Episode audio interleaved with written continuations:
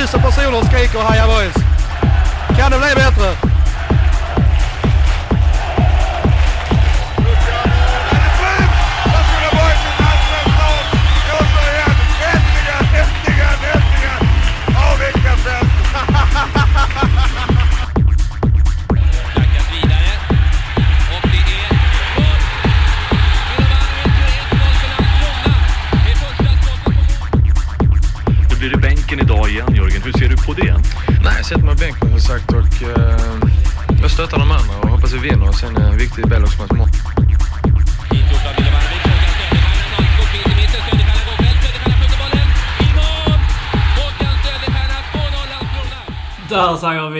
Välkomna till Boyspodden med mig Jens Wighagen och eh, Böna Berglund. Idag eh, i studion också tillsammans med slagpåsen Håsan som eh, sekunden innan vi tryckte på räck här sa att du luktar väldigt illa. Men det är ju Det är ändå det är så varmt, det, är- kvavt. Jag har, jag har haft samma kläder sen i morse. Ja, det, det är väl inga så breaking news att ha det kanske. Nej, det är det inte, men av någon anledning. Sommaren är inte min tid. Jag tycker om sommaren, men jag, jag blir lite äckligare. Men det blir väl de flesta kanske. Jag tror att det, det ligger någonting i det. Mm. Det ligger i sakens natur att Mm. eh, bli äcklig. Mm. Kanske extra mycket i min natur. Ja. Uh, Böna, du är mitt i semestermode. Hur är läget? Äcklig också. Ja. Ehm, jo, det är bra. Det är bra. Um, rullar på från, från helgen. Ehm, enkelt att leva nu för tiden ändå. Ja. Fast man inte gör så här mycket så är det någon, uh, ja, känns, uh, känns lätt. Man är inte van vid att kunna använda boys eh, så här tydligt som någon, någon form av eh, andningspaus i, i vardagen. Liksom. Att, man, att man har det som en, eh, någon sorts eh, styrkemotor. Så. Det brukar mest bara vara någonting som ligger där och, och skvalpar. Så eh, ska man, det blir mer som ett ok så. Man måste nästan se det och man vet att man, man har inget val. Det, det ska bara göras. Genomlidas. Ja, men lite, lite grann ändå. Även om man... Det blir lite grann, är man framgångsrik i division 1 så är man, är, är man framgångsrik på riktigt då. Mm. Så kan man ju trots allt se på det. Nu är det ju nästan för första gången i, i modern tid som man, eh, man är ett eh, riktigt eh, framgångsrikt superettan-gäng. Mm. Det är lite annorlunda. Det, det är ingenting man är van vid. Nej, verkligen inte. Det har väl varit uh, ganska så många år där man vid denna tiden på året har liksom bara känt att ja, nu spelar vi av den säsongen också. Mm. Ja, man är inte van vid den här eh, framgången eh, riktigt. Alltså det är väl... Eh, vi pratar tidigt 2000-tal sen det, sen det var på det här sättet. Mm. senast. Ja, kanske superettan. Alltså det, det är lite så svårt att... Uh, superettan-åren för mig blir också bara en, eh, ett virrvarr av, eh, alltså av år och spelare och så. Men jag, jag förstår, jag, jag vet ju rent logiskt att de var ju ett bra lag, ett topplag där i en, en och en halv säsong. Och var ju och, och nosade på att vara ett topplag, alltså vara ett kvalgäng. Absolut. Så det, det kommer jag ihåg att det var ändå vissa av höstarna där det, det pratades om att så, om vi bara vinner de här två matcherna så är vi liksom med i, i, i racet. Men det var ändå någon form av motvind även då, Ja, som inte finns idag. För då liksom. var ju, men då hade man ju också bilden liksom av att så, vad fan gör vi här? Vi Mm. ska ju vara där. Vi ska studsa tillbaka. Ja. liksom, det ska vara en... Ja, det som går allra mest i den andra, som är mest, kanske mest lik ändå på något sätt, det är väl... eh, Det fanns ju en period under Henkes första säsong 2010 där man helt plötsligt, när typ Surprise kommer igång och några till, för lite från ingenstans. Mm. Att man, man kände där och då liksom att shit, detta kan ju bära riktigt långt. Ja, men det, alltså, som jag kommer ihåg det var en jävligt kort period. Mm. Eh, Detta, detta rullar ju på här. Precis. Sen så får de någon, eh, någon pisk i Sundsvall. Och det, det blir någon jävla... Någonting själv på hela båten där om, om jag minns rätt. Ja, han är väl på gång lite på hösten och så, så kommer det väl någon Falkenberg-match där man förlorar, förlorar stort. Och så är det väl eh, ner igen. Fina, fina Falken. Ja. Jag snackade med någon, någon polare på, på matchen sist som var... mm, Han var inte alls nöjd med att vara i den här sitsen. Tyckte det var skitjobbigt bara. Att, Allt att förlora nu, det, det är inte bra. Det är inte bra alls. Det gör ju någonting med ens självbild. Man, ehm, man, man ska ju inte riktigt vara det. Du och jag när vi, som, som vi alltid pratar om, inte alltid, men ofta att eh, vi har ju krockat vår självbild med, med vårt Liverpool eh, eh, trots allt. Och, eh, Även om det i kontexten av andra lag såklart är ett eh, ultraframgångsrikt gäng så merparten av vårt aktiva supporterskap eh, liksom från eh, någonstans kring 06-07 och framåt sådär. Eh, eh, 10-15 år där var ju trots allt mycket, mycket pannkaka och mycket bajs. Mm. Eh, och till, till det som hände, hände nu. Och, eh, det är inte, det är inte sant, det är inte, det är inte alltid så att man är en lyckligare supporter eller att man är liksom en, en nöjdare supporter bara för att det går bättre för laget. Jag vet en, en kille här i stan som eh, håller på Boys men som också håller på Stoke. Eh, Och tyckte det var otroligt jobbigt när de gick upp i Premier League och det dessutom gick ganska bra för dem. Eh. De var ju ändå, de var ju ändå uppe i Premier League flera säsonger men han, han saknade det där liksom. Det var en stabil mittenposition i, i Championship liksom. Hoppades nästan att, att de skulle åka ur liksom så han slapp liksom Ja. hoppas på Låt oss få det så liksom. igen liksom. Att, att vi inte behöver, behöver ja, exakt som du säger, hoppet Ja, någonstans. ja nej, men så här, man, vill inte, man vill inte bygga upp några... Nej, men man, man vill ju inte misslyckas. Alltså, Nej. hela, den, hela den, svenska självbilden går ut på att man eh, alltså, gör vad du vill men misslyckas inte Jens. Mm, det är mm. liksom... Nej, Det är får man ju i värre- modersmjölken. Det är värre att misslyckas kapitalt än att, än att, än att lyckas. eh, Det värsta som finns är att försöka och misslyckas. Mm. Det kan vi all, allihopa vara överens om. Men är ni där nu att ni känner liksom att fallhöjden är jävligt hög för boys? Att, ni, att man någonstans här skulle bli jävligt besviken om det inte blir, om det inte blir så som det ser ut just nu? Nej, alltså det enda som skulle gjort mig besviken är om det på något sätt bara blir en, en ren sån här... Eh, alltså om hela andra halvan av säsongen blir en pannkaka. Mm. Alltså...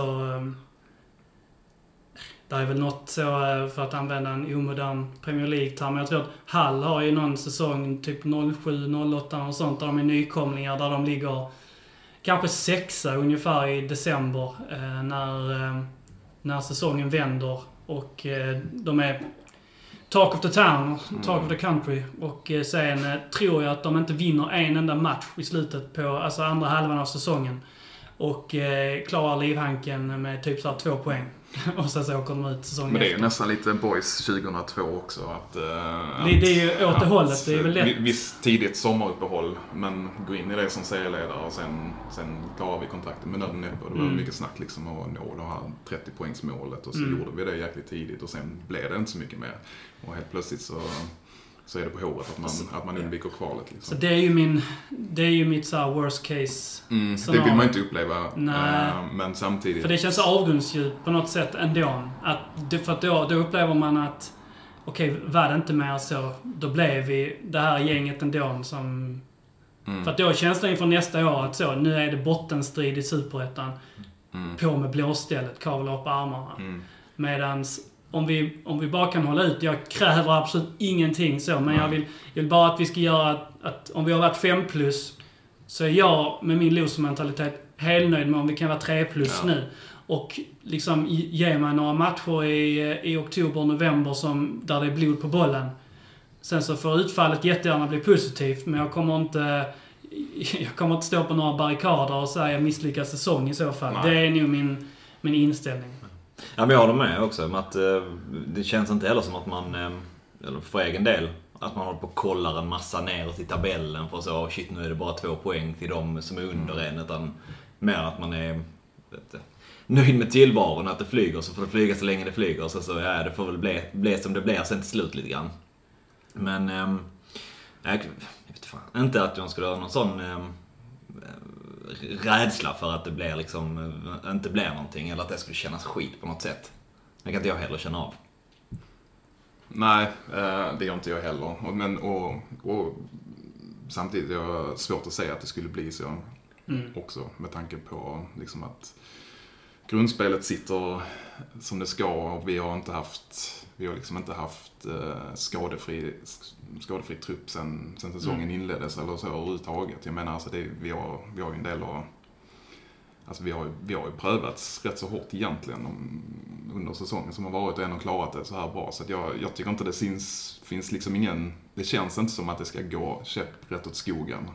Sen kanske det inte fortsätter på samma sätt. Så här bra. Nej, det, det får ju... men, men eh, Samtidigt så, alltså för fan, vi, vi, man måste våga omfamna situationen också. Alltså, mm, man måste leva i nuet och alla de här eh, terapeutiska eh, kommentarerna och så. Men vi, man måste ju tillåta sig själv också att njuta lite grann av och, och känna den, eh, den triggern av att vara på en fotbollsmatch och leda en serie.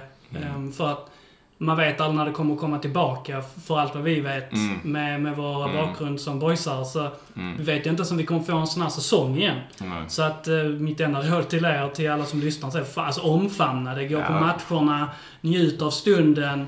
Alltså skrik, njut. Det är ju, det är nu, om, om någon gång, som man, eh, som man ska, ska leva upp i det faktiskt. Ja. Ja, jag tycker vi sa det för vad det är väl ett gäng av sig sen nu, men att man, man lever ju någonstans sitt bästa liv som supporter. Alltså den här, ja, det blir vad det blir kanske, men, men stunden den- när man är där just nu och att allting känns möjligt. Det är som du är inne på, med att försöka bara omfamna det. Mm. Ehm, Och på tal om att leva sitt bästa liv, Håsan. Du har varit på, på Gotland här. Du, hur var raukarna? Ja, jag fick se en rak nu. Jag har, ändå- jag har varit där några gånger tidigare, men jag har nog aldrig sett De har en liksom så inte tidigare. varit, inte varit där. Men det, jag, är inte det liksom eh, lite grejen med, med Gotland? Jag har aldrig varit där, men... Men det vore ju synd att säga att det är liksom vad Gotland har. Det är trots att vara liksom stenformationer. Liksom. Det, Ja. är inte, det är inte så jäkla hisnande. Det är, det inte, liksom, det är väl bara ren slump. Det kunde ju lika gärna legat i Eslöv. Varför är det sånt jävla snack om Jag det vet, inte, jag vet faktiskt inte. Jag har inte fördjupat mig i det så mycket. Men, eh, Där, där är väl en... ehm, Där är en scen i, i, i Svensson Svensson där, eh, i, i filmen där, där pappan liksom hävdar att det var att vikingarna släpade upp de här stenarna upp på stranden där. Eh, Så... Det, det tycker jag är kul. ja, det, Det är kul men- att ljuga om saker. Ja, men det, och det, det gör jag gärna ibland. Ja. Nej men, eh, nej men det var ju Stockholmsveckan så jag fick passa på att åka till Gotland nej, det var, nej men det var ren slump att det var, föll, inföll samtidigt. Är det, är det Fårö då eller? Vadå? Är det, är det Fårö? Vad heter ställena? Jag har ju varit i Visby hos en kompis som bor där. Men sen har vi, vi var, var i Fårö, eller på Fårö. Var ni på Men, eh, Rute Stenungs... Stenungs bageriet, var det Schulmananläggningarna. Schulman? Nej, nej. Eh, Men ligger det på Fårö? Jag vill tro det. Vad är det, finns det fler? Grö, Grötö är också något. Är man inte redan på en ö? Alltså, Det är väl upp till... Du Ja, Gotland-experten. nej, jag... det är du som börjar prata om massa. Kröta, jag känner inte igen, men det kanske finns också. Ja. Men eh, nej, vi har mest varit i Visby. Jag har en uh, god vän som bor där med sin familj. Spelar de någon fotboll på Gotland? Eller finns det något... eh, Ja, FC Gute har ett lag i... Eventuellt två. Ja, bästa lag spelar i, det sa ju min vän, division 2, Ja. tror jag. Så de spelar ju bara på fastlandet då, eller sina hemmamatcher på Gotland naturligtvis, men alla motståndare Ja. är från, från fastlandet. Så det, eh, Ja.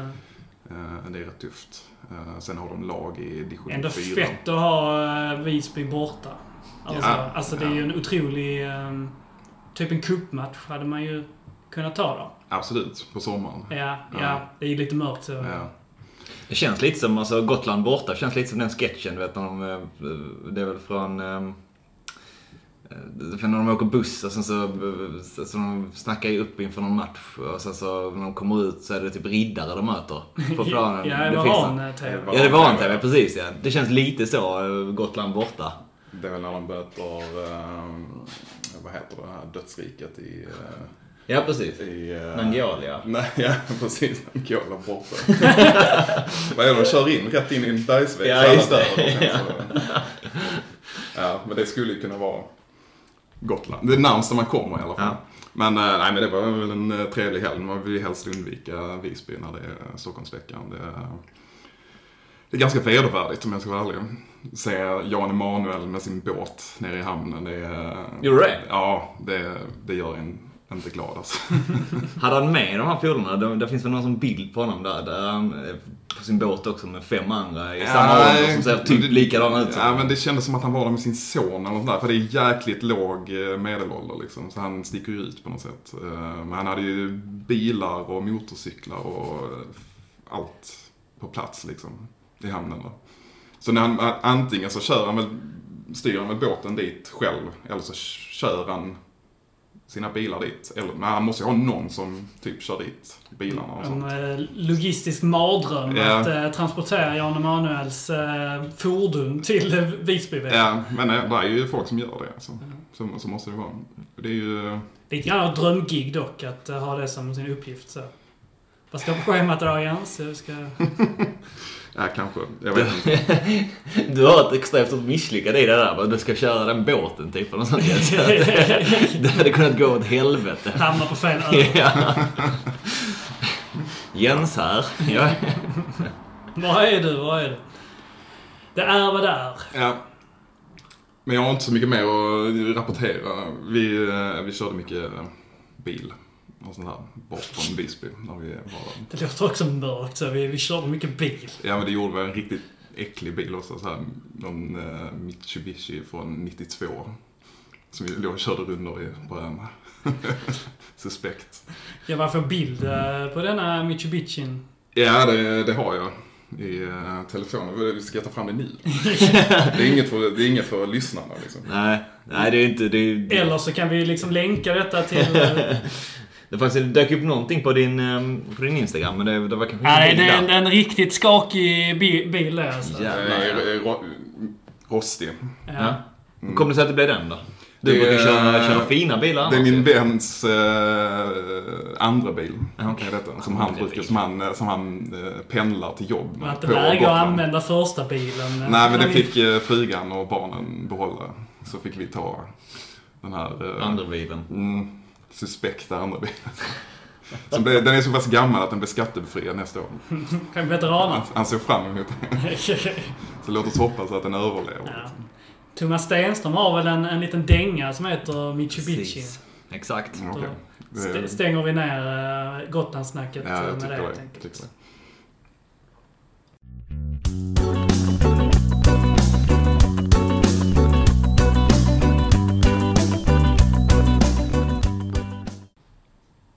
Och Sundsvall eh, fick däng. 2-0 i eh, lördags. Och Boys eh, tog eh, femte raka. Kaffekaka, fem raka. Och... Eh, vad har vi egentligen att säga om matcherna? Det var... Det jag nästan tog med mig mest var att efter matchen att Sundsvall var ändå rätt så... eh, De var rätt nöjda med att de ändå fick matchen på något sätt dit de, eh, dit de ville göra. Men att eh, trots det aldrig var direkt nära att få, eh, få något resultat med sig. Säger någonting om hur långt boys har tagit sig också. Ja, jag lyssnade på eh, tränaren där i paus. Eh, Sundsvalls tränare, han var ju väldigt nöjd med oss första halvleken där. Trots att de låg under med 1-0, var väldigt nöjd. Men eh, verkade liksom ganska så glad när han, när han var i intervjuzonen där.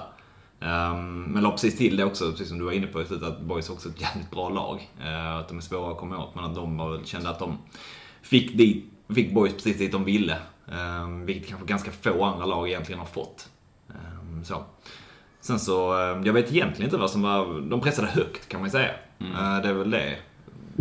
Och och lyckades ganska bra med det. Jag tänker vi var inne på det inför matchen också, att de hade någon form av, spelade en 3-5-2 övning, att Boys har haft lite svårt mot det innan också, när man inte ställs mot mer liksom traditionella 4-2-3-1, 4-3-3.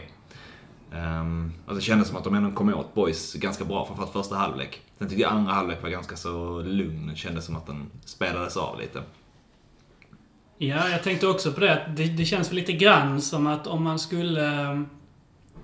Alltså den lösningen för att hantera boys så bra som möjligt borde väl vara någon form av eh, 3-5-2-övning då. Um, alltså själva nyckeln blir väl egentligen att man låter... Eh, att motståndarna låter eh, deras så att säga, wingbacks hantera, hantera våra ytterbackar, tror jag.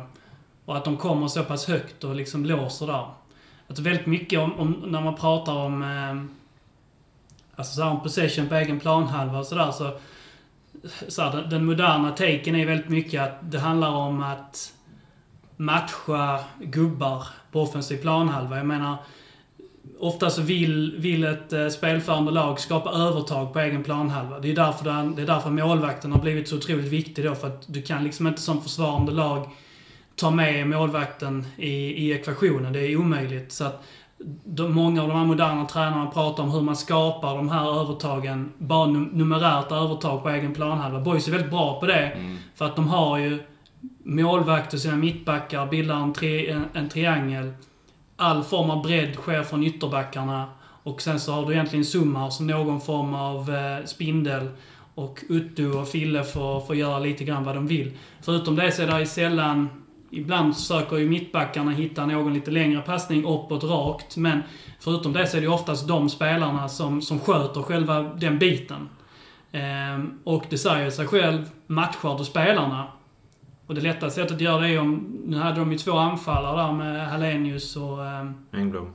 och Engblom där. Så att då har de inte så jättemycket yta de måste täcka egentligen. För att de flesta lagen spelar ju med en ensam. Det gör ju vi Precis. också. Ehm, och då blir det också lite så låstare. Ja, och tänk att de, och det är inte alla lag som har det egentligen, tänker både Engblom och Hallenius, är rätt så hårt jobbande Ja. anfallare som sätter, alltså som, det är mycket fysik och mycket, mycket löp i dem. Um, vilket jag tänker också påverkar detta att man faktiskt, ja, man har ett lag som är rätt så bra anpassat för att spela den typen av fotboll som Sundsvall då.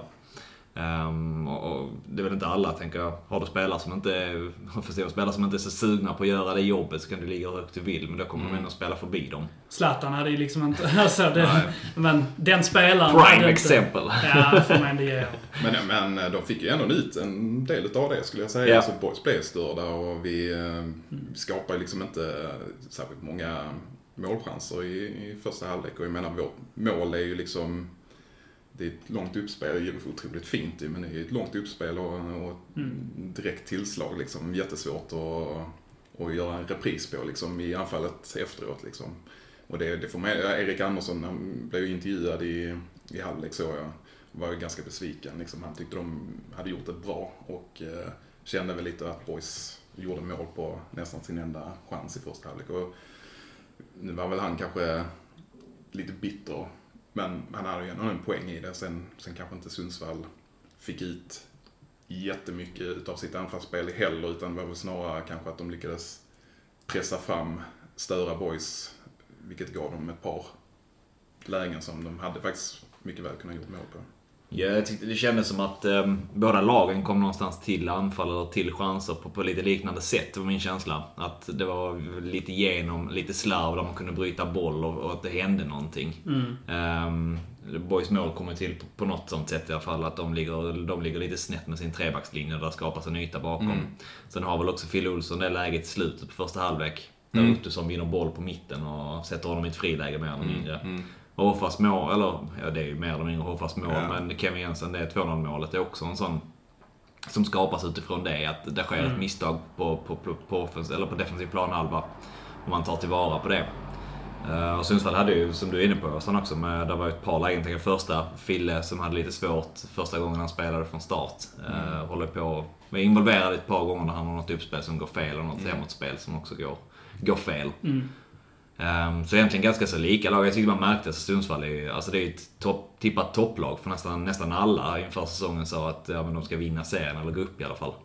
Um, jag tyckte att det ändå, ja man såg det. Jag tyckte ändå inte att... Um, alltså, Fille hade någon, hade någon passning upp som var helt, helt galen och sen så hade han någon så han var lite, lite, lite svajig så. Egentligen ingen... ingen eh, så, det, det kan man låta honom vara. Men eh, förutom det så kände jag ändå att... Eh, det var inte så att de skapade jätte- jättemycket chanser på, eh, på, vårt, på våra svårigheter att ta oss framåt. Utan på något sätt lyckades vi ändå en riskminimera i vårt sätt att spela med ganska mycket risk. Och det är, det är i sig egentligen väldigt viktigt. Att om, om du ska spela med så pass mycket risk, eh, eller risk och risk. Men om, du vill spela med så, eh, så mycket bollinnehav på egen planhalva, så mycket passningsspel så att att man ser till att på något sätt, om det inte funkar, om det inte flyger, att man ändå inte riskerar att det blir men lite grann så som vi vill att, att vi ska attackera våra motståndare. Att gör de ett misstag när de har bollen i backlinjen så, så ska det nästan vara... Så är det liksom 50-50 om man får en bra målchans eller inte. Det, på det sättet ska inte vi sätta oss. Och det tyckte jag inte heller att vi gjorde. Trots att det liksom ändå var... Det blev lite låst. Precis som vi sa innan att de... De, eh, de matchade ju våra nummer eh, högt uppe. De hade ju två anfallare och sen så tryckte de upp med sina tre mittfältare.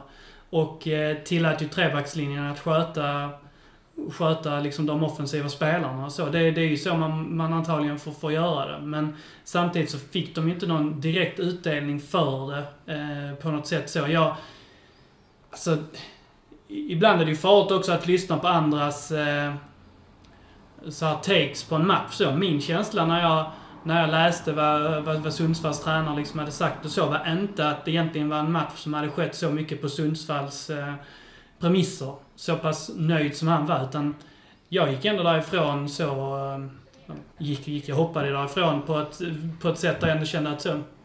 Alltså, detta var ju fint så. Det var... Vi utnyttjade ju matchen utifrån eh, så som den, den föll för oss. Att vi fick det här tidiga, enkla målet. Och sen... Eh, sen så vann vi matchen ga- ganska rättvist. Ja, ja, ja, och det säger väl ganska mycket om boys kanske, om man ändå kommit till detta. Att man sitter och pratar efter en 2-0-seger mot de som är tippade att gå upp från, från, mm. från Superettan detta året. Att det är det man kanske sitter och pratar om en hel del efteråt. Att boys hade ganska svårt att komma loss eller svårt att skapa Mm, saker mm. om man blev pressade och så. Att, ja, för man är också ganska bortskämd när har sett ut i många matcher. Ja. Att det har gått, gått väldigt enkelt någonstans. Jag kan Ehm, ta Trelleborg-matchen innan liksom där. Precis. Den första halvleken. Alltså det, det är ju... det är Så blåser den av i banan liksom. Mm. Mm. Nej, och jag tyckte någonstans, jag tyckte, jag tyckte det var fint att få den här matchen. Att det inte riktigt, att det kändes som att det så satt perfekt och att det var, man blev lite påmind om, jag boys ändå, de är nykomlingar.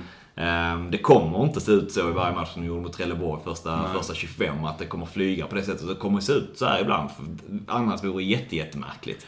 Att man någonstans får bara säga, ja okej, ja, då får vi hålla på med detta denna matchen. Men att man ändå, så jag har ju samma känsla lite som du Jens, att Ja, de kanske fångade boys mer än något annat lag har gjort innan, men de, det var inte så att man gick därifrån och tänkte shit, här kom vi undan. Mm. Nej, långt Det var ifrån. liksom ingen oro i andra halvlek. Visst, vi får ju ett tidigt mål i andra halvlek Ja. också. Det är ju, gör jättemycket det också. Men, men, men det kändes liksom... Alltså, vi har koll på det. Som du säger, att om det nu är riskfyllt, sättet vi spelar på. Men när vi väl då eh, begår eh, misstag, liksom. Vi, vi har, vi, vi har liksom läget under kontroll för att kunna styra motstånden till att det inte ska bli så farligt. Det är en jäkla styrka alltså. Mm.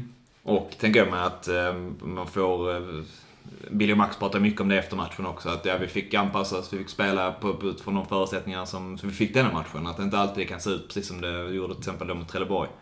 Ehm, att spelarna någonstans också, jag tycker det var fint att de någonstans köper det också. Det verkar verkligen så fullt ut att man, man köper det. Att okej, nu får vi bli lite pressade här idag då. Alltså de kanske får lite mer av spelet eller styra villkoren på ett annat sätt än vi är helt vana vid. Men kollade på det från andra halvlek. När boys, alltså både Wihlstrand, Zuma med flera, alltså blockar så ett gäng skott. Ehm, så jag tänker det här med att stanna av när, det väl, när de kommer till chanser. Att, eh, just det här, den försvarsmentaliteten som ändå finns. Det, jag tänker att det spelar så stor roll också, att man verkligen vill eh, man lägger så stor pres- prestige på det, att man inte ska släppa till chanser. Det var en av eh, så här, anteckningarna jag gjorde på matchen också, att de blockade skott Ja. matchen igenom. Alltså det måste... Det måste nästan kommit upp i tiotalet eh, blockade skott eller så här eh, blockerade inlägg, allt möjligt så att eh, det var en, en offervilja som, eh, som verkligen brann där. Precis som du säger också att det är... Alltså, det har vi pratat om för, för lite längre sedan också, att fotboll är ju extremt... Eh, alltså det, det är tillfälligheter. Så. Hade inte Ottosson slått en helt perfekt matta, eller macka på, på den här... Eh, på det här motlägget eller vad det är. Jag minns inte ens hur han liksom får bollen i, i sin ägo. Men hade han inte slått den här mackan på ett tillslag och Kevin hade förstått exakt vad han behöver göra och hur han ska göra det så, så har man ju en annan match. Självfallet. Men Ja, det, då har du också en helt annan... Det är ett annat universum där den, där den mackan inte går fram. Och den matchen kan ju gå på exakt hur som helst. Det vet ju alla som har spelat. Och för den delen kollat på fotboll liksom hela sitt liv. Att det är ju så. En match. En match lever i sitt liv tills någonting av värde händer och sen så byter den i skepnad och då får man ju anpassa sig till det. Om det sen är det att det sker en straff, det blir en utvisning, det blir ett hörnmål, det blir ett vanligt mål. Men det handlar ju om att anpassa sig till det. För att du spelar aldrig likadant från liksom minut 1 till 5 som det du gör efter att du gjort 1-0 i tionde minuten. För att det är inte så fo- fotboll fungerar. Och sen, Kevin pratade i halvlek, han blev också intervjuad, att, eh, att han hade fått ett li, en liknande boll, tror Ja. av Ottosson, sist också. Där han, Just hade, han tagit emot bollen och inte gjort mål. Liksom, Och att man nu liksom valde att göra på det här sättet. Det är också eh, att det är så, det är, som du säger, väldigt små marginaler, väldigt små Mm. saker som, som, eh, som påverkar en matchs utgång liksom. Nu tror jag att Ottosson fick bollen av Summa, att där innan var det någon form av motlägg eller något sånt där, där Summa vinner tillbaka en boll eller så här. Och sen tittar han upp och ser då att det är väl att det, eh, Sundsvalls backlinje är lite snett på det liksom. Att det finns en bra yta för Kelvin bakom, bakom backen där liksom. Väldigt fint mål. Vad Båda målen var otroligt fina. Verkligen. Vad såg ni av, eh, vad såg ni av Sundsvall som eh, eventuellt gör att ni känner er lugna eller att ni känner er oroade inför eh, resten av säsongen? Alltså, jag tycker man... Jag tycker de, de, dels att de är liksom ett, ett rätt så kompakta. De är ganska, ganska många spelare som känns ganska bra superettan-spelare. Ett mittfält som liksom... Alla där dugliga fotbollsspelare. Kanske ingen som riktigt stack ut heller i och för sig. Men många ganska dugliga spelare. Och hade väl ett, ja, men ett spel som jag tänker många lag nog har svårt med att möta. Att man är rätt så bolltrillande på offensiv planhalva. Ehm, men jag vet jag blev inte så eh, så att du kände att uh, jävlar, de här kommer eh, verkligen ligga i topp till slut. Och uh, var inne och läste lite på deras svenska fansforum efter, efter matchen också. Klassiker. Ja. De var inte lika nöjda som, som deras tränare om man säger så med, med insatsen. Uh, och var rätt, så, så här, eh, rätt trötta på honom som tränare och på hela det här som jag är inne på nu, att de rullar boll och ser ganska fina ut med det. Att det spelet, att de... eh, de tyckte inte att det, det tar dem någonstans egentligen, utan att ja, det ser ut så här ungefär varje match, men det, Mm. det händer inte så jäkla mycket ändå. Det är klart det måste vara frustrerande att höra sin tränare vara så nöjd eh, när man ligger under halvlek och det är ett lag som har ambitionen att spela allsvenskan nästa De år, möter en liksom. nykomling. Ja. Det blir, alltså, de har ju sin anfallsduo så. Det är ju 50% av laget får man ju ändå, ändå tänka sig. De, de var ju tuffa. Tyckte Boys, tyckte Vilas gjorde en jävligt grym match där. Han Mm. hanterar ju... Engblom var ju... Ja, man, man såg ju att han var en, en tjock röv så han var ju tung att möta men Vilas hade lite, lite tufft i början tyckte jag. Eh, hamnade lite grann eh, Mm. så här efteråt så men i slutet på matchen så kändes det som att Engblom inte ville någonting annat än att bara liksom komma därifrån. Så, eh, han hade velat att några av dem är rätt fina. Så du bara tar en frispark på offensiv, eller på, ja, men typ på mittplan så. Och så bara vet man så att det där kommer denna spelaren känna nu 10 minuter. Han kommer inte... Ja, han kommer inte vilja ta emot en boll felvänd igen. Så det är, det är sådana frisparkar så här. Framförallt att veta hur mycket kan jag lägga på här utan att få ett gult kort och, och så vidare. Och hur, vad påverkar det matchen i övrigt så? Men ibland när man bara tar dem så, de är, de är så jävla viktiga och så jävla sköna och hemska att få emot sig också. Jag tror han har två precis i början av andra halvlek, där han bara egentligen springer över honom inom loppet av en minut vid två tillfällen. Och att han sen sprang runt och var lack i typ så 15-20 Ja. minuter och knappt involverad i spelet. Ja, han kommenterar väl det också i, eh, om det var Ekmarks artikel, så Okej. att, eh, att eh, Engblom så, han, han malde mycket liksom. Och det hade väl nog en hel del att göra med då hur, hur han blev omhändertagen av, av Fille. Men de två tyckte Hallenius så, han var lite osäker, men man såg liksom när han hade bollen att så, gick undan på ett annat sätt. Så Han när hade en touch som så...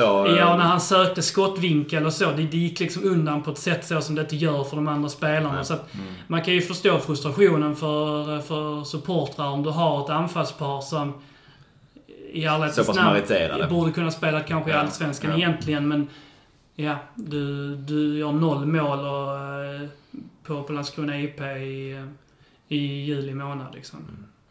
Ja, verkligen. Ehm, men ja, annars ja, det, det var ingenting som stack ut med Sundsvall mer än att de ja, grund, överlag liksom kändes som att ja, detta är ett ganska bra lag. Och eh, i Boys, eh, vilka tycker ni förtjänar lite extra beröm? Um, uppenbarligen tänker Kevin eh, utifrån att vara så pass avgörande, sätta två, göra två mål. Jag tror inte han har varit det på det sättet innan egentligen. Han har ganska gjort ett mål här och var, eh, där man har gjort lite fler mål också. Um, så här utslagsgivande tror jag inte han har varit i någon match egentligen. Utöver honom så tycker jag Ottosson i matchen eh, var otroligt fin och kändes inte som att han satte en fot fel nästan med, att- med framspelningar. Um, vann mycket boll också. eh, Och kunde sätta igång sån här kontring på kontring, så att säga, som man pratar så mycket om. Ehm, Så ja, Ottosson skulle jag säga, utöver Kevin. Ja, sen Summa fortsätter att vara riktigt, riktigt bra alltså.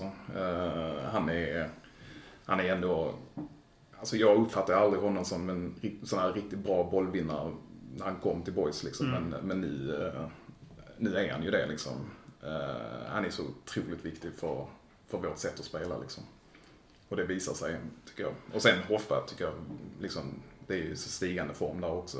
Så jäkla tryggt eh, med honom. Och jag menar, andra målet, det är ju, det är ju helt och hållet hans, även om Kevins avslut är skitbra. Men, eh, men det, är, det är Hoffas mål liksom. Mm. Vi snackade en hel del, jag och satt ihop och kollade matchen med att... Eh, vi har snackat om det förr, men att vara försvarare och ha honom malandes bakom sig hela tiden. Att det måste vara så otroligt frustrerande. Han Ja. har ett gäng sådana där han bara så... Man ser att han, är, han möter större försvarare, känns som den matchen. Att rent fysiskt så är han bättre än dem ändå. Mm. Eh, dels på han tajmar, plockar ner och skarvar vidare. Men också någon gång när han bara hoppar in i någon och att man ser att det är de som, de som inte kan stå emot fysiken. Ja, precis. Ehm, Alltså, ja, han är ju som en Spitfire som eh, jagar tyska bombare över Engelska kanalen. Liksom. Det, det är någonting djävulskt med, med hans fysik. Så. Och det, det har det alltid varit. Det är bara det att det har inte liksom gjort någon stor nytta. Nej, det har inte mycket- klickat så, riktigt. man, det, det ska man inte sticka, sticka under stolen med. Att väldigt mycket så har han gjort jävligt mycket hårt jobb som inte har liksom som inte har gjort någon nytta egentligen. Inte- Eh, inte- och inte nu, nu är det en kombination som, eh, som faktiskt eh, går ihop. Ja, jag tycker assisten som han gör, alltså det första, dels att han tar bollen och Mm. liksom skakar av sig sin försvarare till 2-0 målet, men sen det är ju en fin assist. Som man, Ja. Det är ju en macka som man bara så, ja okej, Mm. sätt den från straffpunkten på rullande boll Kevin här. Mm. Ehm, Så man ändå inte känner att han, han kollar ett par gånger och väljer Mm. ändå det rätta alternativet till slut. Jag tror det är Fidde Olsson som går på bortre som han också har, men att, ja, sätter dem perfekt till, till Kevin.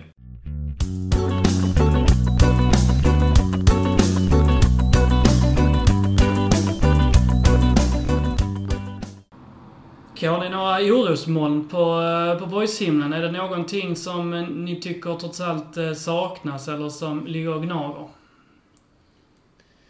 Hade varit lätt att säga så här med att ehm, om det inte riktigt hade flugit för Phil Andersson i andra halvlek så hade man- det hade varit lätt att komma till den. Att den mittbacken, det var det rapp förra matchen. Fille började lite skakigt denna matchen. Uh, hade lite problem när han kom in i det. Eh, vi snackade några stycken om det i halvlek också, om det var läge så. Man var rätt så hård mot, mot Rapp-matchen innan, bytte av honom efter en timme ungefär då. Uh, var det läge att göra samma sak på Fille. Jag kände väl så i halvlek att ja, det skulle, man ska inte göra det i halvlek mot honom utan behöver ge honom en stund i andra oavsett. Um, och där blev ju aldrig några problem sen. Nej. Eh, är ärligt, han hade en pass som var liksom... eh, jag tyckte han var skakigare än så. Jag håller inte med dig riktigt Ja, att det bara okej. var den ändå. Jag tyckte, Jag han tyckte dock att hans försvarsspel var... Att han, eh, han hade ett par väldigt fina löpdueller och så. Han läste spelet väldigt bra Mm. eh, ett par gånger och så. Nu har jag kanske en soft spot för, för honom och eh, be, bedömer honom eh, enklare och så, men han var inte världens liksom, tryggaste med boll och så, men det kändes också som att efter att han slagit den passningen så eh, bestämde han sig nog också för att så, nu, nu får det liksom bli eh, en annan sorts match för mig. Mm. Och han eh, känns inte som att han slog någon direkt så här tuff passning på resten av matchen heller. Nej, det kanske var lite säkrare från hans sida i andra halvlek. För, för jag håller med om att det var, det var fler än en situation, liksom, i, framförallt tidigt i matchen, som, Mm. eh, som var... Ja, men som man inte har sett. Alltså, så här, alltså Murbeck och Vilas har vi ju har skämt bort oss. Uh, egentligen Rapp också. Just, just den biten har inte varit något problem, tycker jag, från hans sida. Eh, men, eh, men han... eh, han gjorde väl det enklare, drog ner på på liksom ambitionsnivån med passningarna. Liksom. Mm. Och han, jag vet inte om det är någon form av självinsikt med att han har varit borta länge och inte är, är eh, alltså matchformen rent tekniskt kanske inte riktigt...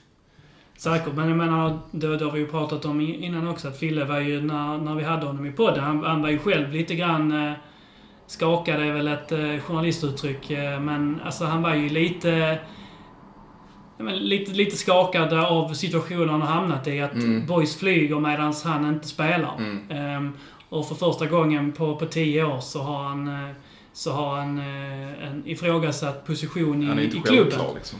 Och det är ju klart att... Eh, det är klart att det gör någonting. Jag menar, man, man ska inte heller ta Fille för vad, han- vad han... Man ska ta honom för vad han är. Han är en superettan-spelare. Liksom, han har säkerligen hållit i Allsvenskan. Um, om han hade velat det, i alla fall tidigare. Liksom, vi får se vad som händer. Men det är väl klart att han, är, att, att han vet vad som har hänt. Det är klart att han känner liksom pressen ifrån, eh, ifrån Landskrona IP och ifrån tränarna och, och, och allt, alltihopa så. så att, eh, det, det var säkert en, eh, en nervös uppstart för honom också. Att få de här riktiga minuterna för första gången. Och att det, det, det gjorde nog saker med hans, eh, med hans huvud också. Precis som det hade gjort för alla andra. Ja, ja, herregud. Man brukar lätt tänka att han är någonstans någon, någon superman Exakt. som bara kan hantera det utan problem. Ehm, Så är klart inte fallet. Och så här med, med facit så är det ju superfint att han fick den här halvleken som han fick. Och att man kan känna ändå nu bara att ja, ja. Men nu, nu har vi honom också. Ja, det känns som liksom- han har spelat in sig. Han fick göra sina misstag. Det ledde inte till någonting till slut ändå.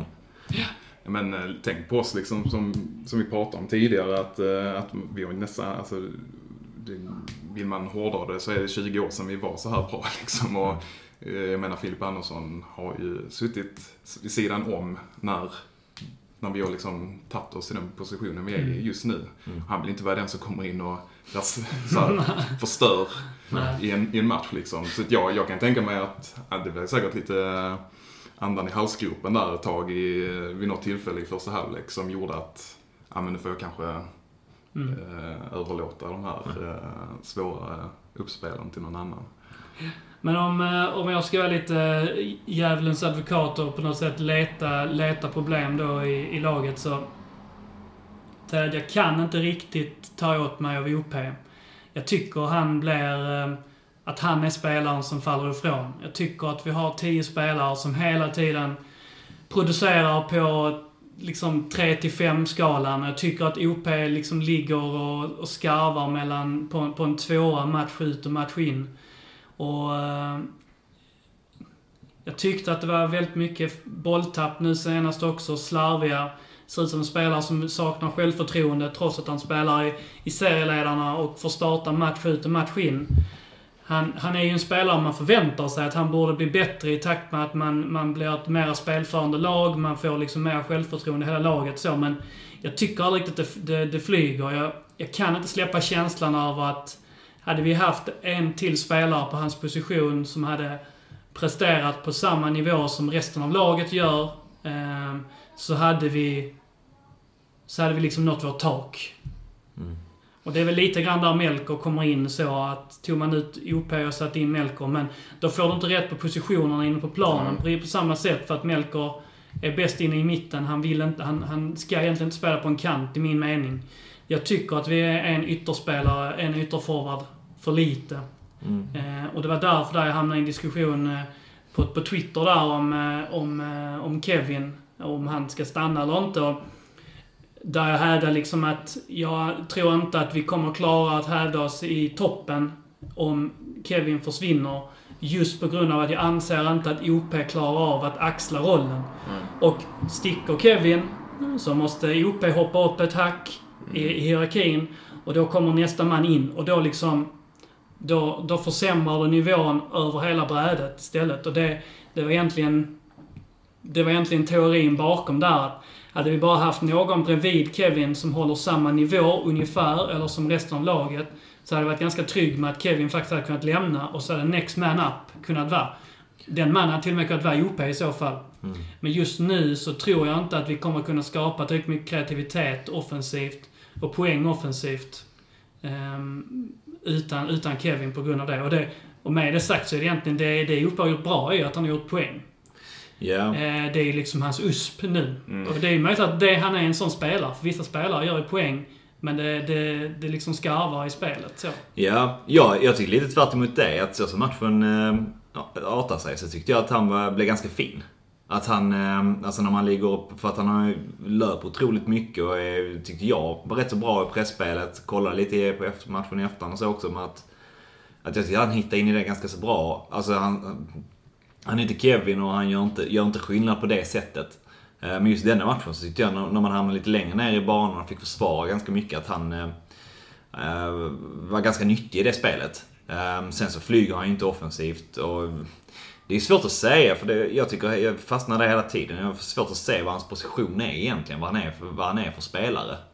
Um, och många gånger jag kan köpa det här, jag hade velat ha någon som skulle kunna göra mer skillnad offensivt än honom uh, många matcher. Uh, likt kanske mer då Kevin som, som faktiskt ändå um, har fått, jag tycker inte varit så bra som många andra tycker i, i många matcher. Men, men gör ju skillnad offensivt, vilket Opa inte har lyckats göra än. Jag tycker också, det blir liksom någonting med att...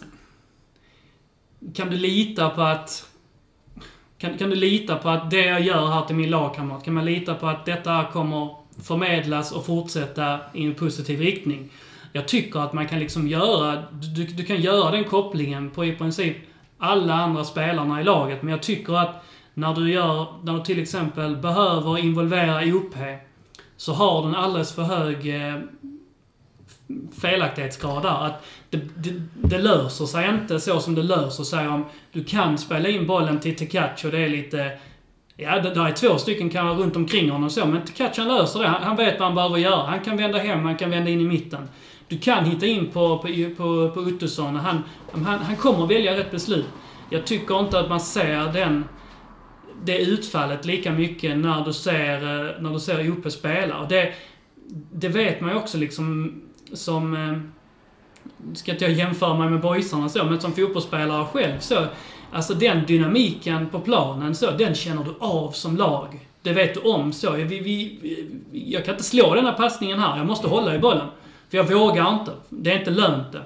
Eh, min riskkalkyl kan inte göra att jag kan slå den här svåra passningen på, på den här kanten. Och det, när de bitarna börjar smyga sig in, då blir du också begränsad i ditt sätt att kunna föra, föra spelet så. För att då har du inte 100% eh, spelyta att, att röra dig på. Och det, det börjar nästan närma sig det när jag, så som jag kollar på, eh, på laget i alla fall. Mm. Han kan kommit undan lite för mig också med att, han, med att resten av laget flyger någonstans. Och inte behövt vara den som kanske sticker ut hela tiden. Han blir ju utbytt hela tiden också så det är ju inte så att... Det, det är nog inte så att jag är ensam om det är någonting där som inte liksom hittar hem heller för tränarna och så. De, jag menar, när Melker flög så var det ju OP som till slut också... Fille gick i någon match, men OP fick ju, eh, fick ju sitta på bänken, vilket gissar Kevin också, men mm. det kändes som att de ändå upp... Det alltså, min känsla var att de förstod att så tar man bort... Att OP är liksom den elfte spelaren i laget. Där är egentligen någon annan som ska in men vi hittar ingen som kan göra det jobbet som Joppe gör. Sen så ser jag ser alla de här bra grejerna han gör också. Han jobbar ju hårt. Han, med allt det jag sa om att man inte kan lita på honom så. Du kan ju lita på att han gör det han förväntas göra. Mm. Sen så är det liksom självförtroendet eller kvaliteten i utfallet som, som jag i så fall skulle sätta mig emot. Ja, och hade det varit en match där man har fört mer och spelat mer fel, alltså där man har börjat spela ännu mer felvänd, så tänker jag, då är det han tappade ganska mycket och kännas rätt så pojkaktig i det spelet. Mm. Så. Ja men där, det gjorde han nu denna matchen. Ja. Övertygad. Hade vi satt oss ner och kollat på det så, så hade vi sett att när Joppe tvingas komma in i, i fickorna felvänd så blir det mycket bolltapp där. Och det är ju en av anledningarna också till att vi kunde bli nedtryckta. Mm. För att det blir ju så när, när Sundsvall spelar den här höga pressen och de liksom trycker ner allting och de matchar oss i mitten. Då blir ju fickorna att trebackslinjen i Sundsvall måste ju följa upp och ta våra yttrar. Och då blir det också många gånger att OP inte klarar av sin liksom duell man-man i rygg där, utan då tappar man och sen så blir det ett anfall på offensiv planhalva istället för, för, för Sundsvall där. Mm. Mm. Ja. Um, jag köper eh, mycket av det du säger med det. Um, min bild när jag kollar på det efteråt, kollade andra halvlek efteråt. Um, ehm, det var inte så att jag tyckte att det var där. Det hade, tyckte jag nästan i denna matchen att det var Filip Olsson som var svårare. Att han trampar ganska mycket boll och blir av mm. med boll rätt mycket och så. Um, det är mest akut, men det är kanske också för att man är Även i andra då? För det vet jag att han hade ett par eh, i första. Han har en del i andra. Det känns som att gräset, gräset är torrt för honom. Men för mm. alla andra så är det ganska så mm. funkar det. Med att man mer snubblar på bollen mm. nästan. Eh, dels, det, det la jag mer märke till. Jag tyckte att liksom det stack ut. Men det kan också för att man har, man har förväntningar på honom att, att vara någonting, vara någonting mm. mer. Att hela tiden klara av det. För det ser alltid ut som att han, han lyckas med den typen av dribblingar och dra sig förbi.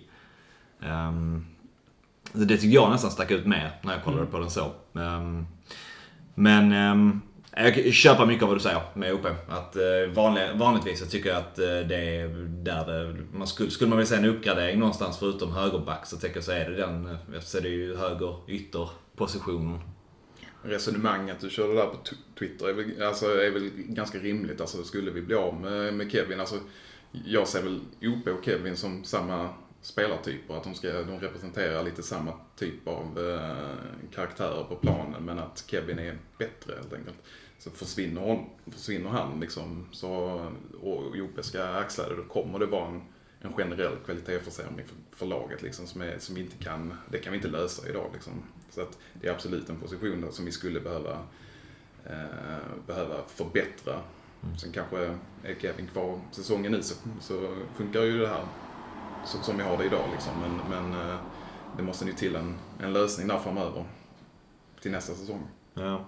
Glömmer bort, jag tänker LRO är kanske på väg tillbaka också. Då är frågan om... Eh, som det ser ut just nu så är det väl då helt hundra på att det är OP som ryker. Mm. Från att tidigare har varit Hoffa som har fått stå till sidan. Så, så som det ser ut just nu så är det ju självskrivet att det skulle bli OP som hade fått flytta på sig. Ja. En match mot Sundsvall hade ju LRO varit perfekt nästan.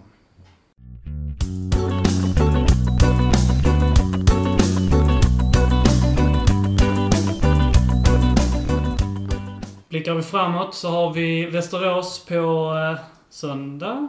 Ja.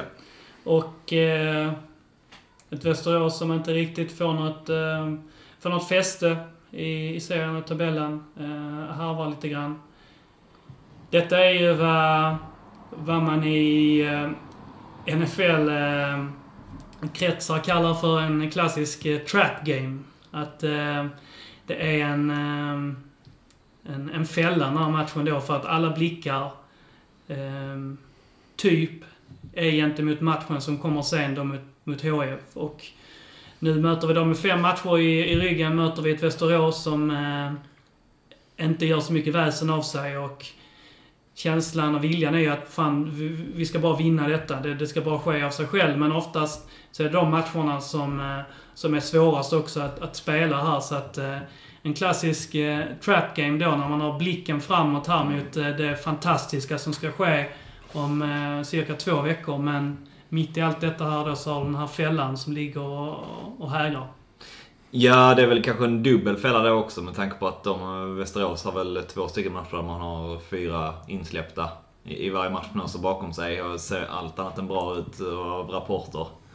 Ehm, så, så dels det att man också bara känner att ja, det ska väl boys också göra. Fyra mål på, på Västerås. Ja men det är ju liksom, det är ju som upplagt för både underskattning och att man då har uh, siktet inställt på något helt annat. Ja. Liksom.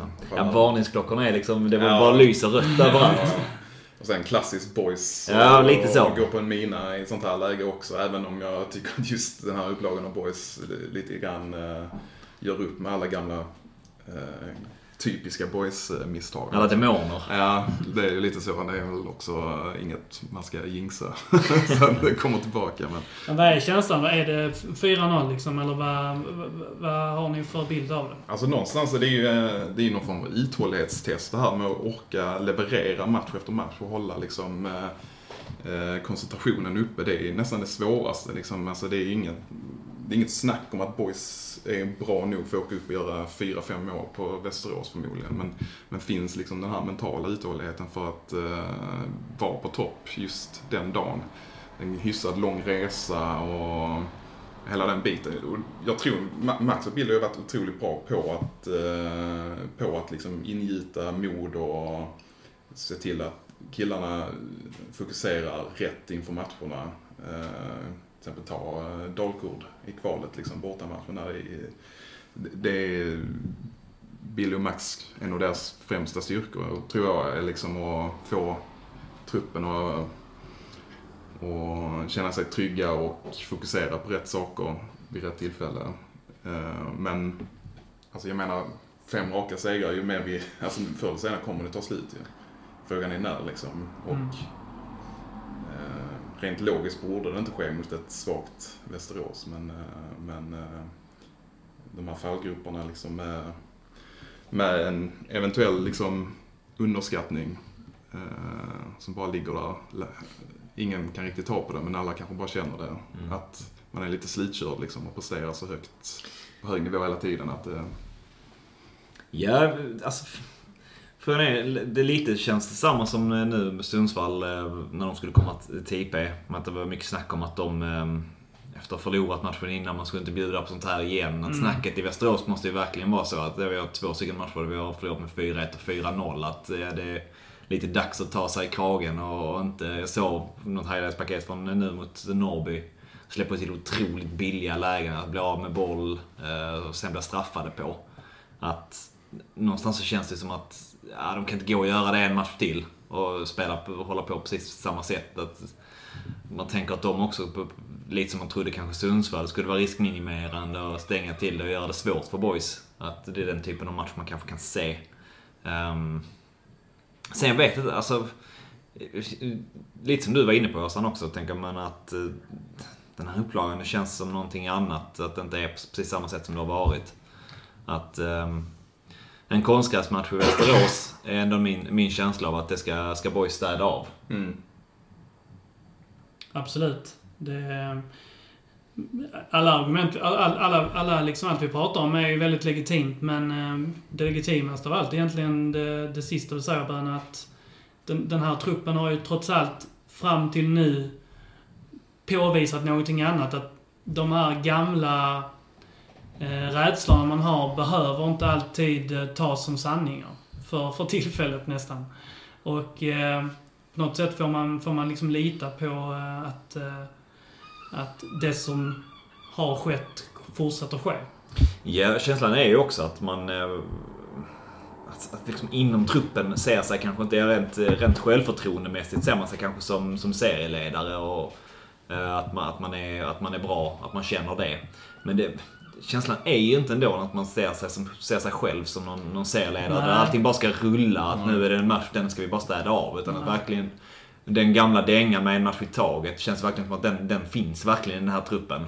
Det känns ju verkligen att de inte på något sätt egentligen ser sig som liksom bättre än Västerås. Alltså att de, de fattar att så, som ett lag och det sättet vi spelar på, ja vi är bättre men att de verkar förstå att spelare för spelare så att egentligen hade man kunnat byta ut de här pjäserna och det hade inte märkt så stor skillnad på, på kvaliteten.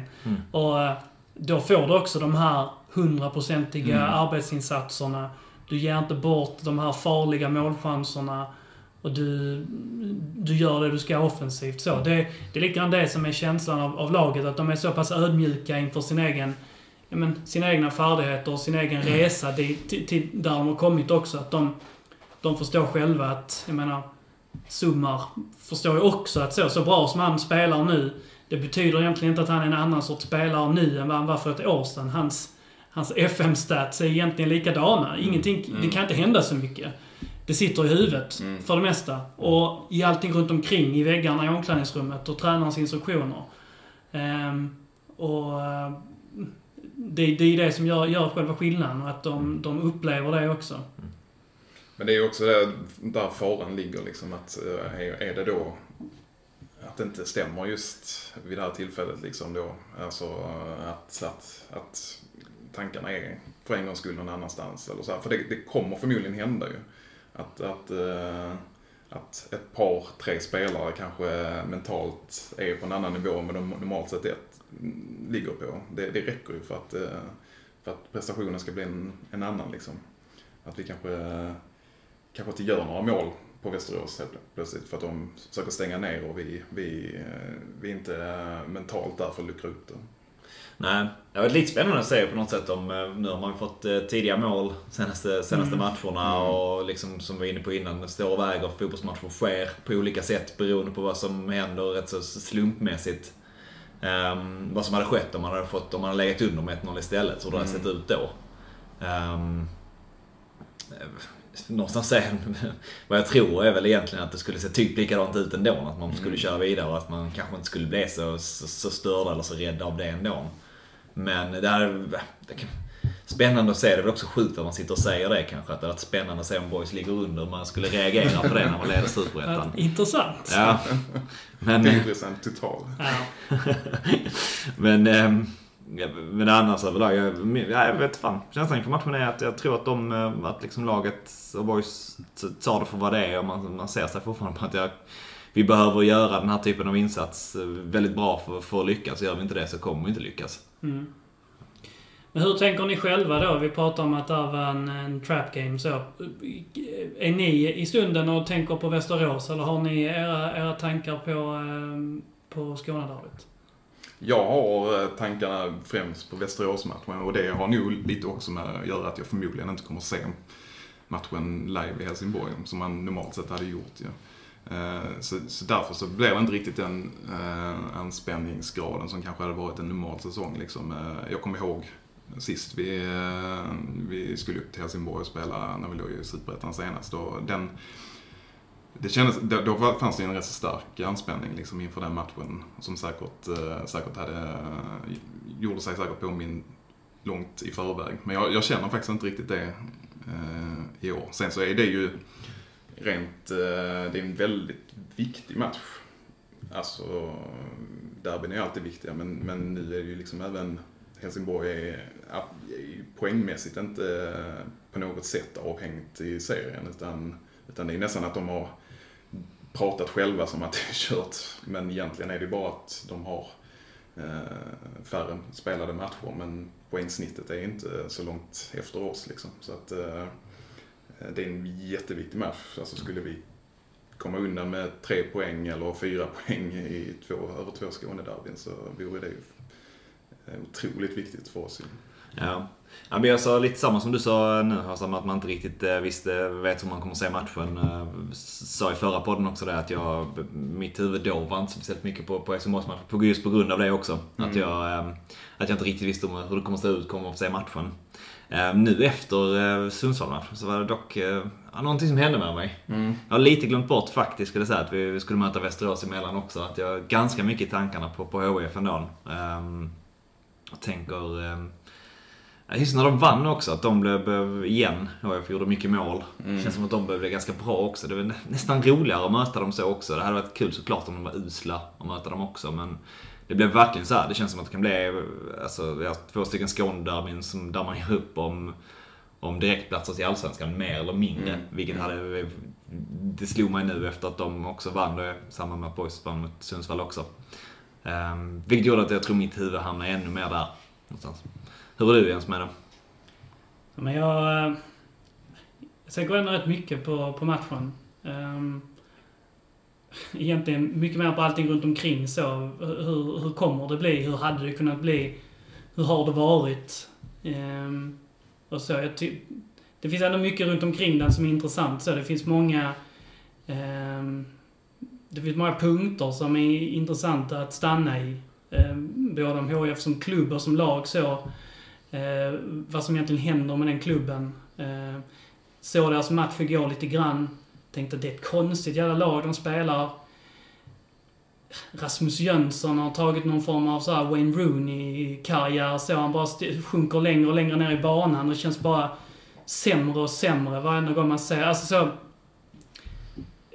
Aldrig sett en innermittfältare i ett tvåmannamittfält springa så lite. Så jag tänkte, det enda jag tänkte var, spelar han alltså, sittande mittfältare tillsammans med någon kompis där och har Hurk som någon form av tia? Tänk, finns det inte en chans att de kommer kunna liksom ha något form av pressspel och intensitet till att kunna matcha boys i så fall? Um, så det var liksom mycket med, mycket dem. Lite så här taktiska grejer, lite eh, så här klubbarna sinsemellan och så vidare. Och precis som du sa Håsan, så men jag minns också mötet på Olympia i, i Superettan så. Det var ju en toppenuppladdning. Eh, alltså så precis som, eh, som man vill att det ska vara. Och vad ska man göra nu? Ungefär de, de tankarna i huvudet. Vi vet väl inte ens om det blir någon borta sektion De, jag såg precis nu i liksom live att de hade släppt eh, att eh, de kommer släppa 150 biljetter på, Okej. på borta stå. Mm.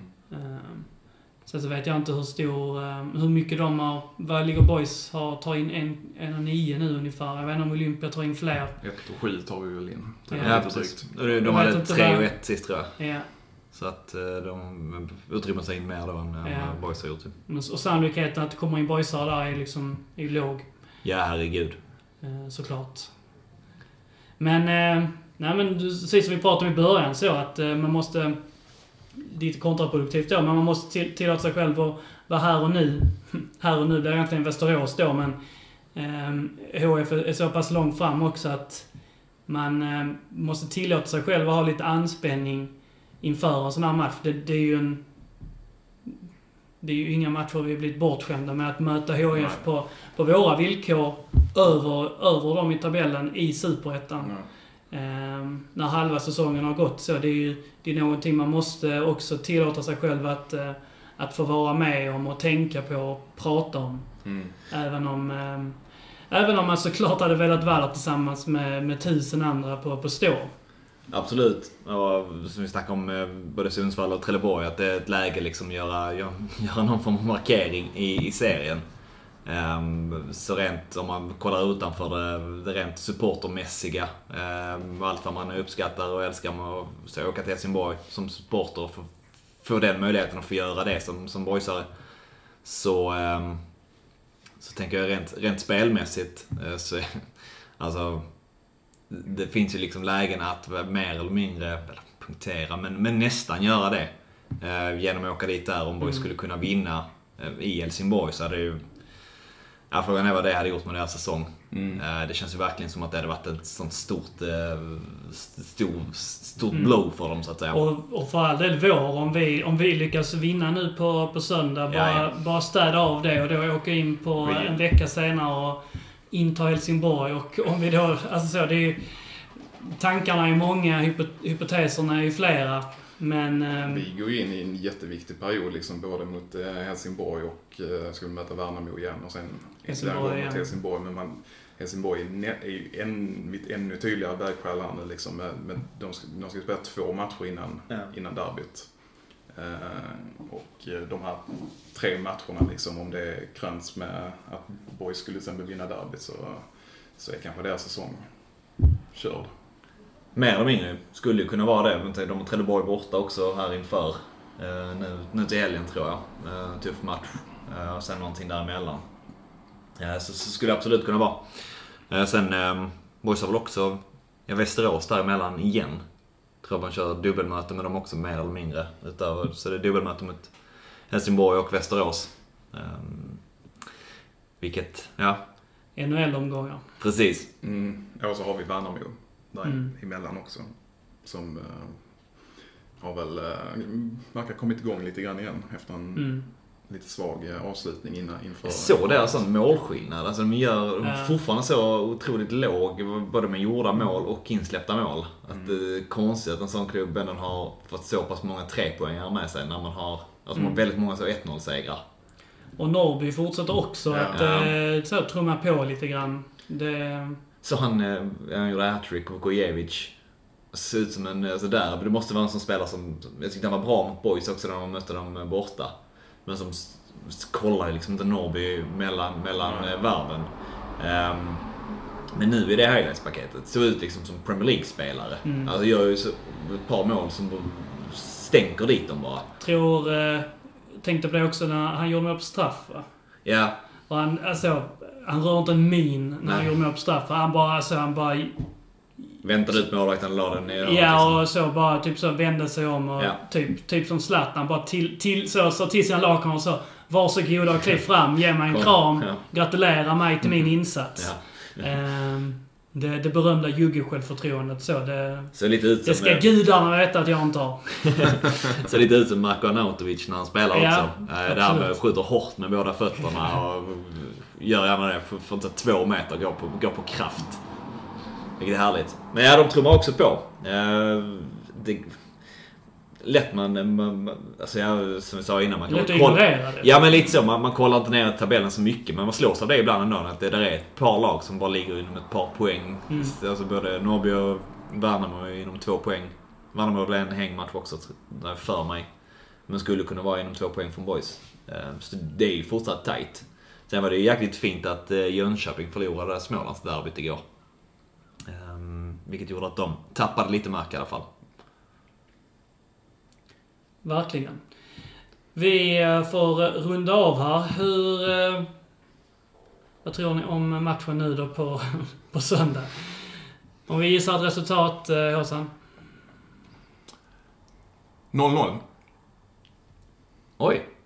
Ja. Spännande. Ehm, Fitta. ställer till det. Så ska du inte säga. Ja, men Jag, jag, jag Nej, men det, det ja, det är bra. Ehm, 2-0 boys. Eh, 2-1 boys. Lite rörigt, men eh, de löser det. Fint. Underbart. Vi eh, rundar av och säger tack till er som, eh, som har lyssnat. Och eh, Håsan, underbart att se dig. Kul att du eh, kom tillbaka från eh, Gotland. Kan, eh, kan du säga någonting på gotländska? Nej. jag, har ju- jag har ju gått en hel helg och så här låtsas eh, så här eh, skämtsnackat gotländska. Men jag, jag tror inte jag gör det särskilt bra. Alltså. Är det lättaste dialekten att falla in i någon sån här att man, allting som sägs ska vara roligt på något sätt? Att Ja, men, ja men, men sen så också eh, han jag var och besökte, hans uh, käresta hon är ju gotlänning. Så jag vill inte, jag har ju gått runt och säkert sagt saker på gotländska när hon har lyssnat också, vilket inte är så jävla charmigt alltså.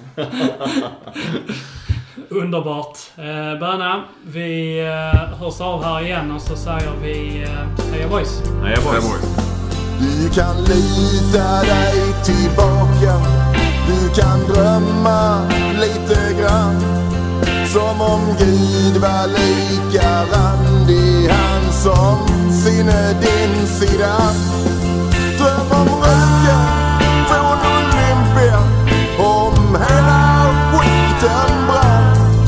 Dröm rubrikerna när boys har vunnit allsvenskan Jag säger, sambalek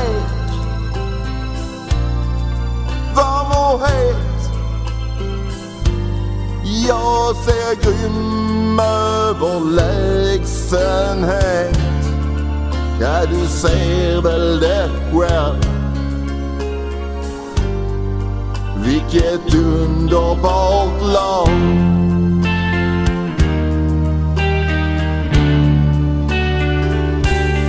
Ja, du ser väl det själv vilket underbart lag.